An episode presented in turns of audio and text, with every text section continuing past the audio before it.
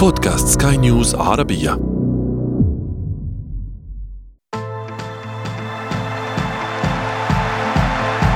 أثير الكرة. دائما ما يكون سقوط الفريق الكبير طبيعيا حتى وإن كان في أوج تألقه ونتائجه الإيجابية. لكن عندما تأتي الهزيمة من الغريم الأزلي وبنتيجة أقل ما يقال عنها إنها تاريخية ولن تمحى على مدى سنوات طوال فهو الأمر المحير فعلا. الحديث هنا ليس عن مانشستر يونايتد فقط وإنما سبقه العديد من كبار أوروبا خلال الأعوام القليلة الماضية.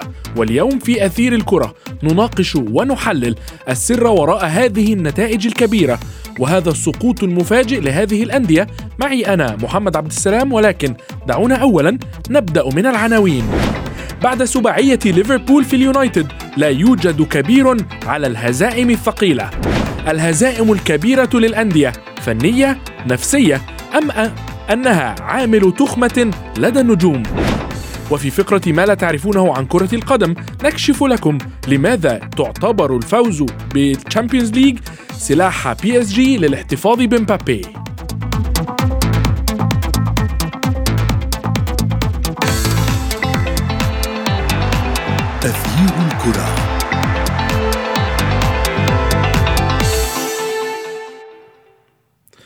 خسارة مانشستر يونايتد أمام ليفربول في ديربي إنجلترا بسباعية نظيفة وخروج باريس سان جيرمان الفرنسي المدجج بالنجوم من دوري الستة عشر لدوري الأبطال دون حتى تسجيل هدف واحد.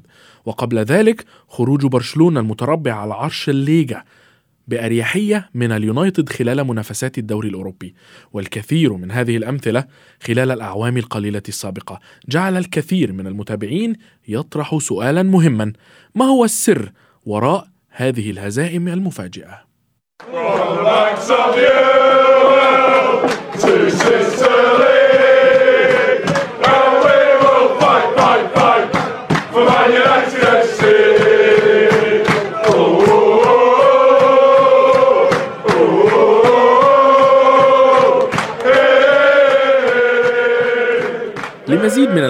الحديث بشأن هذا الموضوع. يسعدني أن ينضم إلي الناقد الناقد الرياضي معتصم يونس. أهلا بك معتصم. معتصم دعني أولا أتحدث في النقطة التي تخص مباراة مانشستر يونايتد وليفربول. يعني إنه حقا أمر محير أن يكون النادي يخطو بثبات وتأتي هذه هزيمة كالتي شاهدناها في مباراة ليفربول. يعني في رأيك ما هو سبب هذا السقوط وتحديدا خلال الشوط الثاني لمانشستر يونايتد؟ صباح الخير عزيزي محمد تحياتي لك ولكل الزملاء الكرام في بودكاست أثير الكرة عبر سكاي نيوز عربيه بالنسبة للهزائم الثقيلة في في عالم كرة القدم الأوروبية. أنت ذكرت في مطلع حديثك بأن هذا الشيء وارد وعارض الحدوث في أي مباراة في أي نادي وبتحت أي ظرف كان ولكن لا يتكرر دوما ولكن عندما يحصل بكل تأكيد سيخلق الكثير من الجدل. سقوط مانشستر يونايتد أمام ليفربول في الشوط الثاني لأن الشوط الأول معتصم معتصم.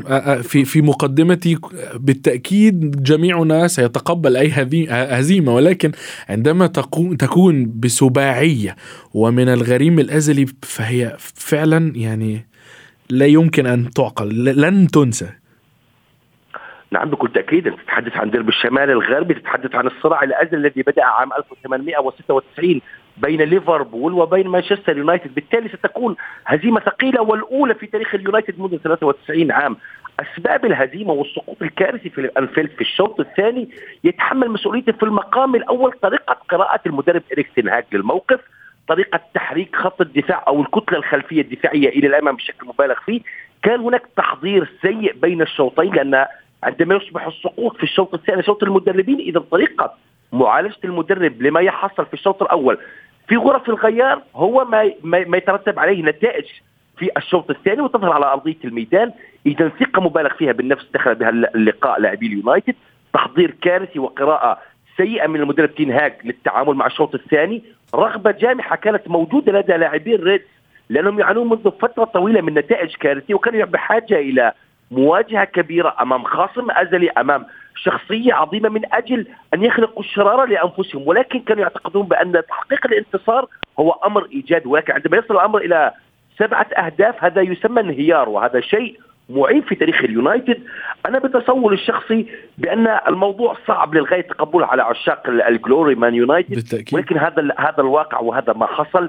ليفربول كان أفضل ليفربول كان متحضر ليفربول كان اليونايتد أخذوا ثقة مبالغ فيها بالنفس بالنتائج الإيجابية. 11 لقاء في مختلف المسابقات. يأتون الآن إلى الأنفيلد ويزيد الطين بلة المدرب هاك عندما يقول ملعب الأنفيلد حاله كحل أي ملعب. فيه أربعة حكام فيه كرة قدم ومجموعة من الجماهير. ومن هنا بدأت الكارثة نعم. أو بدأت الخسارة قبل أن تنتهي بفضيحة عزيزي. نعم الثقة الزائدة. ن- معتصم دعنا نرحب بالمحلل الرياضي عبد القادر سعيد الذي ينضم إلينا الآن. عبد القادر يعني ما هو رأيك؟ أولا فيما في رأي آه، كابتن معتصم وأيضا يعني آه، آه، السباعية ثقيلة بالفعل ولكن آه، هل بالفعل السبب الرئيسي لهذه آه، لهذه الهزيمة الثقيلة لليونايتد من ليفربول هل هي بالفعل الثقة الزائدة؟ أهلا بيك طبعا واهلا بكل المستمعين. طبعا ال- الثقة الزائدة أنا أتفق طبعا إن هي الثقة الزائدة هي السبب وك- وكمان عدم التحضير الجيد من المدرب إيريك تين هاج حتى في المؤتمر الصحفي قبل المباراة. وقال آه بيسألوه عن جحيم أنفيلد لأن ملعب أنفيلد هو الملعب اللي مفيش أي مشجع في الدوري الإنجليزي يحب إن فريقه يلعب هناك. مفيش أي مدير فني مفيش أي لاعب. شفنا أندية كتير بتعاني على مدار سنين. يعني حتى مانشستر سيتي اللي كان منافس تقليدي لليفربول في السنوات الأخيرة قدر يكسب مباراة واحدة بس في عصر بيب جوارديولا وقبليه كان من 2003 مش قادر يكسب أي مباراة على ملعب أنفيلد. فإيريك تين هاج قال لهم ما فيش أي مشكلة يعني ملعب أنفيلد زي زي أي ملعب آه، الكراسي اللي هناك زي أي كراسي في أي ملعب في إنجلترا. فكان واضح إن في آه، يعني تهاون كمان مش بس عدم ثقة آه، مش بس ثقة زائدة. لا كان في تهاون كمان بليفربول كان في تهاون بملعب أنفيلد. يعني ما عندوش مشكلة إن هو يلعب في ملعب أنفيلد ودي دي في حد ذاتها بتبين آه، قلة خبرة المدرب الهولندي بالدوري الإنجليزي. ده حصل كمان مع بيب جوارديولا في موسمه الأول في مانشستر سيتي. شفناه بيروح آه، جوديسون بارك بيخسر أربعة شفناه في ملعب آه، ليستر سيتي بيخسر أربعة. فده اللي حصل أعتقد مع إيريك تين هاج إن هو برضه لما راح ملعب الاتحاد مانشستر سيتي خسر ستة راح أنفيلد خسر سبعة. فواضح إن هو لسه مش قادر يتعامل مع آه، قوة الدفع ال- الكبيرة جدا ال- اللي هي سنه الدوري الإنجليزي الممتاز.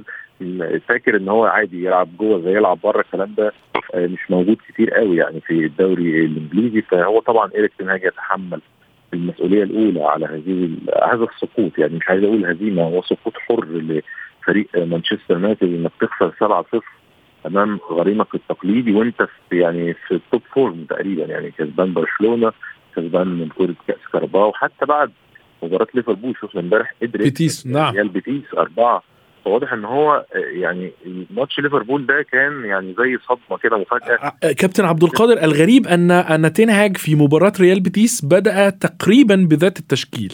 بالظبط. يعني ده يبين لك كمان إن هو الفكرة إن هو ما كانش مدي ليفربول قدره المناسب وكمان ليفربول آه، الموسم الحالي بيمر بموسم سيء. فهو قال عادي يعني مباراة آه، زي أي مباراة ومباراة نقدر نروح نكسبها. وهو كمان دخل المنافسة على الدوري الإنجليزي الممتاز بدليل زي ما قلت إن نفس الفريق اللي خسر سبعة هو نفس الفريق اللي كسب ريال بيتيس ريال بيتيس كمان الفريق اللي, اللي قدر يتعادل مع ريال مدريد في الدوري الإسباني وياخد منه نقطة في ملعبه في سانتياغو برنابيو وريال مدريد نفسه اللي كسب ليفربول. يعني تحس إنها نعم هي معضلة إلى حد ما. كابتن كثير كابتن عبد القادر ابقى معي أنت والكابتن معتصم. فاصل قصير نتابع بعده موضوع اليوم. تغيير الكرة.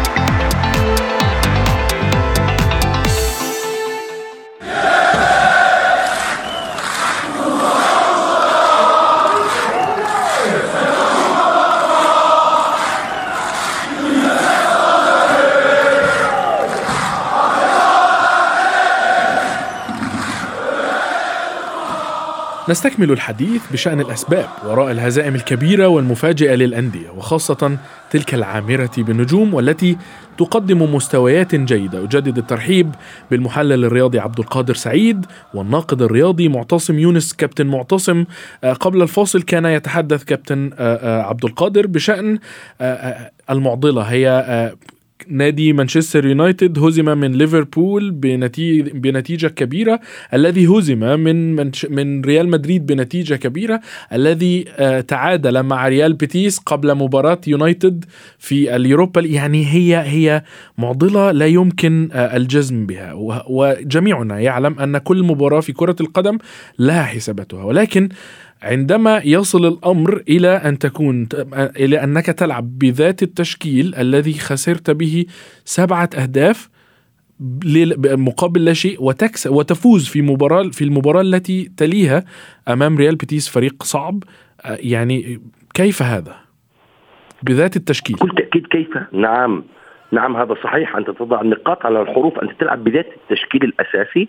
وتلعب برسم الأربعة اثنين ثلاثة واحد المعتادون عليه وتلعب بذات الديناميكية في خط المقدمة بتبادل راشفورد وبرونو فرنانديش القائد وفيغورس المراكز بشكل وهمي حتى يتم تشتيت تركيز قلوب الدفاع على لاعبي خط المقدمة.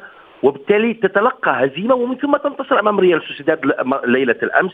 هنا تصبح قيمة التحضير النفسي والمعنوي. لاحظ أخي محمد الموسم الماضي تواجه كلا الفريقين ذهابا وإيابا في الأنفيلد. وفي الأولد ترافورد في كلا اللقاءين انتصر ليفربول 5-0 و4-0 والخمسة كانت في في في ملعب الأولد ترافورد. ولكن الظروف كانت مختلفة لأن اليونايتد كان سيء اليونايتد لم يكن قادر اليونايتد كان يعاني من كثير مراكز النقص في تشكيلة الأساسي ولكن في لقاء الأمس أو الذي أظهر فيه مانشستر يونايتد ردة فعل عنيفة تكبدها آه، ريال بيتيس بهزيمة ثقيلة وكان بالإمكان أفضل مما كان وحتى الخروج بأكثر من رباعية. هنا قيمة التحضير ولكن نحن فعليا لو قارنا الظروف الصعبة التي عاشها اليونايتد أمام ليفربول في مواجهة من أصل عديد المواجهات عشرات المواجهات طوال 100 عام ما الذي سنتحدث عن مواجهات ريال مدريد وبرشلونة في في أقل من عقد من الزمان في عز النتائج الكارثية السداسية والخماسية والرباعية والثلاثية وأغلبهم كان في سانتياغو برنابيو. في بعض الأحيان عندما تتواجه مع خصم أزلي لك خصم يعتبر هاجس بالنسبة لديك خصم يعتبر هو الند لند للند بالنسبة لك على مدار التاريخ هنا يكون لديك واحد من اثنين إما حافز إيجابي إما حافز سلبي.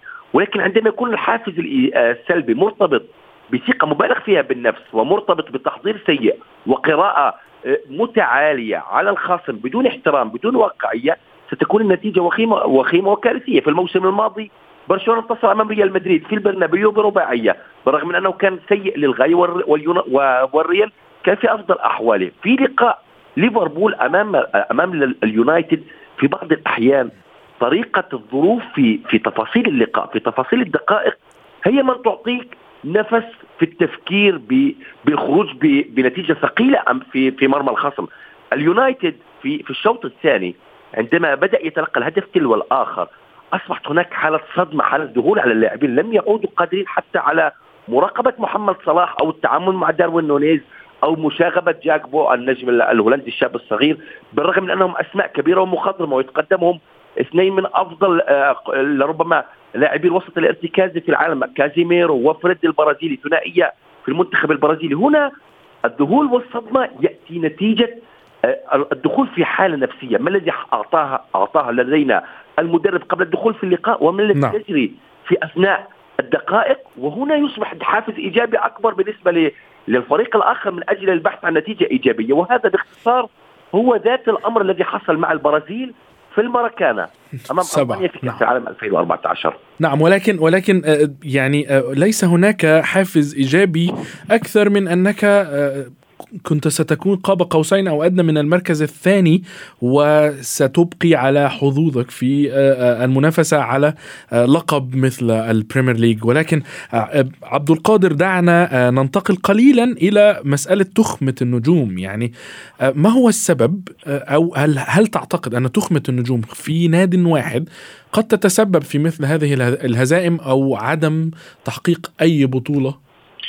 طبعا يعني هي حصلت كتير قبل كده وأزمة ال Galácticos مع ريال مدريد إن هو تقريبا منتخب العالم في بداية الالفيه الحالية ومع ذلك ما قدرش يحقق نفس السيطرة مثلا اللي حققها في عهد أنشيلوتي وفيما بعده زيدان لما قدر يكسب أربع بطولات دوري أبطال أوروبا في خمس سنين تقريبا. فهي مش دايما بالنجوم مش دايما بأحسن لاعب في العالم يبقى عندك يبقى أنت خلاص معاك أحسن أربع خمس لعيبة يبقى أنت خلاص هتقدر تاخد البطولات. وعندنا آه، مثلا باريس سان جيرمان مثلا في الوقت الحالي عنده آه، ميسي عنده نيمار عنده مبابي عنده حكيمي راموس يعني دوناروما عدد من النجوم اللي أي نادي في العالم يتمنى إن هم يبقى عنده مع ذلك شفناه أمام بايرن ميونخ في دور 16 في دوري أبطال أوروبا بيعاني معاناة. شديدة جدا ومش قادر يسجل ولا هدف في 180 دقيقة مش قادر حتى يصنع فرص كتير رغم إن عنده الراجل لسه كسبان كأس العالم الناس كتير بتصنفه يعني. من أفضل اللاعبين في التاريخ وهو بالفعل مصنف من أفضل اللاعبين لكن في ناس بتقول هو رقم واحد طبعا ليونيل ميسي أما يعني بالنسبة لمانشستر يونايتد أعتقد إن هو آه ما زال بعيد عن فكرة إن هو يبقى عنده Galácticos أو إن هو يبقى عنده آه عدد كبير من النجوم في نفس الفريق آه يعني كل اللاعبين اللي في مانشستر يونايتد كانوا نجوم كازيميرو مثلا وما زال فعلا بيحتفظ برونقه لكن ما فيش اللاعبين اللي تقدر تقول إن هم في حجم مثلا رونالدو في حجم ميسي في حجم مبابي حتى في حجم هالاند مانشستر سيتي أو دي بروين لا نعم. كل اللاعبين اللي في مانشستر يونايتد الحقيقة في الوقت الحالي ما فيش حد نقدر نقول إن هو نجم زياده عن اللزوم أو إن هو mega star عندهم superstars كتير. نعم. ما فيش حد تقدر تقول عليه إن هو أحد النجوم الكبار قوي يعني في الدوري الإنجليزي. أنت يمكن برونو فرنانديز باللي قدمه في الفترة الأخيرة يمكن أنتوني اللاعب البرازيلي طبعا عنده دخل كبير وعنده أداء متطور كتير في الفترة اللي فاتت. أكثر من لاعب ماركوس راشفورد دلوقتي هو من أهم اللاعبين الإنجليز الإنجليز في في ال Premier League. ففي أكثر من لاعب مميز. لكن في النهاية هم ما نعم. إن دي كابتن كابتن عبد القادر ذكرت نقطتين تحديدا. ال Galácticos وسنعود إليها مرة أخرى بالتأكيد. وذكرت النجوم. هل تعتقد أن منافسة النجوم لبعضهم البعض في ذات النادي. قد تؤثر على النادي ونتائجه؟ طبعا طبعا. وعلى فكرة دي المشكلة الأساسية اللي عانى منها ليفربول في المواسم الأخيرة. أنا كنت شايف إن منافسة اللاعبين في الهجوم كمان. يعني هم بدأوا كويس. مثلا عندك صلاح وماني وليفربول بدأوا كويس وعملوا ثلاثي رهيب. بعد كده تحولت المنافسة ما بين صلاح وماني على الجوائز الفردية. في مصر في العالم وفي أفريقيا. يعني في أفريقيا صلاح كسب جائزه احسن لاعب في أفريقيا مرتين رد عليه ماني وكسب جائزه مرتين في, في ال Premier League. بيتنافسوا كل أسبوع بيتنافسوا كل شهر حتى كل موسم بيتنافسوا على جائزه اللاعب الأفضل. فانت دورك كمدير فني إن أنت تخلي اللاعبين يتعاونوا مع بعض أكتر. مش كل لاعب هو اللي عايز يعمل ال assist مش كل لاعب هو عايز يسجل الهدف لأن دي بتعمل مشكلة كبيرة. فهو واضح إن ايريك تين هاج كمان هيواجه المشكلة دي لأن هو عنده عناصر كتير جدا مميزة في خاصة في الخط الأمامي كمان. يعني هو عنده خيارات جيدة جدا في الخط الأمامي لكن دي مهمة المفن إن هو يخلي العناصر دي طوعها لمصلحه الفريق ما يخليش إن كل لاعب بيحب يدور على نفسه كل لاعب بيحب يشوف أرقامه أكتر يبص لأرقامه أكتر ما يبص لأرقام الفريق. فطبعا تنهج ما فيش أي حد يختلف إن هو مدير فني جيد جدا بل كمان يصل إلى مدير فني ممتاز باللي عمله بمانشستر يونايتد في الوقت الحالي لكن لو جيت تبص لبعض النتائج نعم. اللي حققها مانشستر يونايتد في الموسم الحالي هتلاقي إن هو بدأ الموسم مثلا بهزيمة 4-0 من برينفورد هتلاقي إن هو خسر 6 من من سيتي خسر 7 من ليفربول. فواضح إن في نقاط سوداء في الصفحة البيضاء اللي عملها.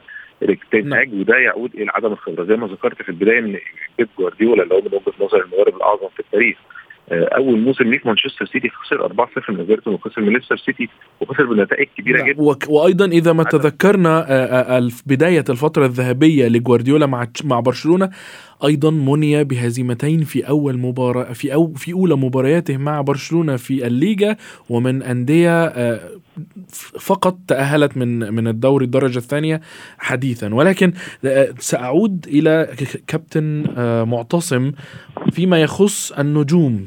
هل تعتقد أن النجوم الآن فقط يلعبون لأنفسهم وليس للنادي؟ بالتصور الشخصي حسب البيئة المحيطة المتوافرة حول النادي سواء من نجوم سابقين أو من صحافة محسوبة على إدارة النادي. مانشستر يونايتد بالتخصص نتحدث عنه لأنك من عشاق اليونايتد و و و وتحملنا على الكثير من هذه الانتقادات. نعم. في الفترات الماضية برفقة سولسكير هم من قاموا بتهويل الأمور وإعطاء اللاعبين حجم أكبر من حجمهم حتى وصلنا فعليا لمرحلة بدأنا نستشعر بأن اللاعبين يعتقدون أنفسهم أكبر من النادي. بول بوجبا من جهة روميلو لوكاكو من جهة مخيتاريان من جهة الكثير من الأسماء حتى زلاتان عندما جاء استشعر بأن كل لاعب يبحث عن نفسه في هذا الفريق كل لاعب يبحث عن التنافس على على صدارة شباك النجوميه في هذا الفريق. بالتالي هنا أصبح فشل ذريع بالرغم من كوكبة النجوم التي كان يمتلكها اليونايتد. ولكن كانت الإدارة للفريق سيئة وكان الإعلام يهول كل انتصار بسيط ويقوم ب بتبسيط أضخم الخسائر التي يمنى بها الفريق. هنا تصبح الكارثة ولكن في بعض الأحيان تعتقد بأنك عندما لا يكون لديك الكثير من النجوم في الفريق يكون أفضل للسيطرة عليهم لأننا لا نستشعر بأن كل المدربين قادرين على السيطرة على النجوم. بيب جوارديولا يمثل مثال إيجابي في طريقة السيطرة على اللاعبين وإن كانوا نجوم كبار وإن كان بطريقة لربما تبدو مرفوضة للكثيرين في طريقة تعاملهم معهم خاصة في الوقت الراهن أو في الفترات الأخيرة مع نجوم مانشستر سيتي وهو فريق من من من مركز رأس الحربة إلى إلى حراس المرمى. تقريبا الفريق جميعهم نجوم ولكن طريقة السيطرة عليهم تبدو صعبة وتبدو خاصة في عملية التدوير ومنح الفرص ودقائق اللعب وهذا قد يخلق الجدلية ولكن الأهم كيفية تطويع الجميع لخدمة الفريق اولا ومن ثم الإعلام وحتى الجماهير هم من يتحدثون عن نجوم الجولة أو نجوم نعم هل, هل تعتقد هل تعتقد كابتن معتصم أن هناك منافسة بين اللاعبين والمدرب أو المدير الفني على من هو النجم؟ في بعض الأحيان كما يحدث أعتقد نعم. في بعض الأوقات مع جوارديولا نعم هذا صحيح عزيزي. تحصل في بعض الأحيان عندما يكون المدرب يتعامل بطريقة الند للند مع اللاعبين، نحن نشاهد في بعض الأحيان بأن هناك مدربين يتعاملون مع اللاعبين كأنهم ابنائه وليسوا آه، آه، لربما أشخاص يعملون تحت إمرته هو من يقوم بتوجيههم وأكبر مثال على ذلك كارلو انشوتي ولاعبي ريال مدريد. تحدث في عديد المرات بأنه لا يقوم بوضع شكل خاص أو تكتيك خاص. هو فقط يختار التشكيلة ويترك هامش كبير للاعبين كمساحة حرية ليقدموا أفضل ما لديهم في أرضية الميدان. ونشاهد حجم اللحمه وحجم الاحتفال مع انشيلوتي انه يتعامل بطريقة رائعة مع اللاعبين. بعكس نعم. في مثال آخر نشاهد بيب جوارديولا في بعض الأحيان. هناك مشادات مع كيفن دي بروين مع إلكاي جوندوجان. في الفترات الأخيرة كانت هناك نعم. شيء سلبي للغاية مع رياض محرز ولكن عقلية رياض كانت كبيرة. واحتمل الظروف الصعبة. كانسيلو لم يتحمل وقرر الخروج. في بعض الأحيان مدربين بحجم جوزيه مورينيو يتلاعب بوتر العقلية ووتر الصلابة ويخلق الحافز للمدربين يقدم أفضل ما لديهم بالرغم من أنهم يكونون لاعبون درجة ثالثة أو حتى صنف رابع في الكرة الأوروبية وليسوا من ال mega star الذين تعامل معهم مورينيو في الريال وفي نعم. الإنتر وفي تشيلسي وغيرها من الفرق. فبالتالي نعم هي نقطة في محلها. المدرب هو من يقرر كابتن كابتن معتصم يبدو أن الحديث تحديدا عن هذه المعضلة وهذه الأزمة قد يطول كثيرا ولن يكتفي به أن يكون في حلقة واحدة. كابتن معتصم شكرا جزيلا لك كنت معي من الأردن الناقد الرياضي وأيضا كنت معي من القاهرة المحلل الرياضي عبد القادر سعيد. يبدو أن نادي ريال مدريد الإسباني قد يضطر للانتظار لسنوات طويلة من أجل التعاقد مع كيليان بابي مهاجم باريس سان جيرمان الفرنسي الحالي. وفي فقرة ما لا تعرفونه عن كرة القدم نكشف لكم البند الذي قد يستغله النادي الملكي لخطف هداف كأس العالم في أي وقت. رغم إعلان الباريسيين عن توقيع مبابي على عقد حتى صيف 2025 إلا أن التقارير الصحفية أكدت أنه ممتد لصيف 2024 فقط. وقد فجرت صحيفة ليكيب الفرنسية مفاجأة مدوية تتعلق بقدرة بي إس جي على تحصين مبابي من الرحيل عبر بند في العقد المبرم بين الطرفين. والذي ينص على إمكانية تمديد فترة اللاعب مع بطل الدوري لعام آخر تلقائيا حتى يونيو 2025 في حال تتويج الفريق بلقب دوري أبطال أوروبا. ومع خروج الفريق الفرنسي من ال Champions League على يد بايرن ميونخ يبدو أنه لم يعد أي شيء قادرا على الوقوف حائلا أمام خروج مبابي من حديقة الأمراء. الأمر الذي سيستغله ريال مدريد إذا فكر مجددا في التوقيع مع اللاعب البالغ من العمر 24 عاما. بعد أن حاول ذلك العام الماضي وتلقى ضربة قوية وقتها حين جدد مبابي عقده مع النادي الفرنسي في فترة مفاوضاته مع بطل Champions League بهذا نكون قد وصلنا وإياكم إلى صافرة النهاية من حلقة اليوم. انتظرونا في حلقات جديدة قادمة. كنت معكم أنا محمد عبد السلام. إلى اللقاء. تغيير الكرة.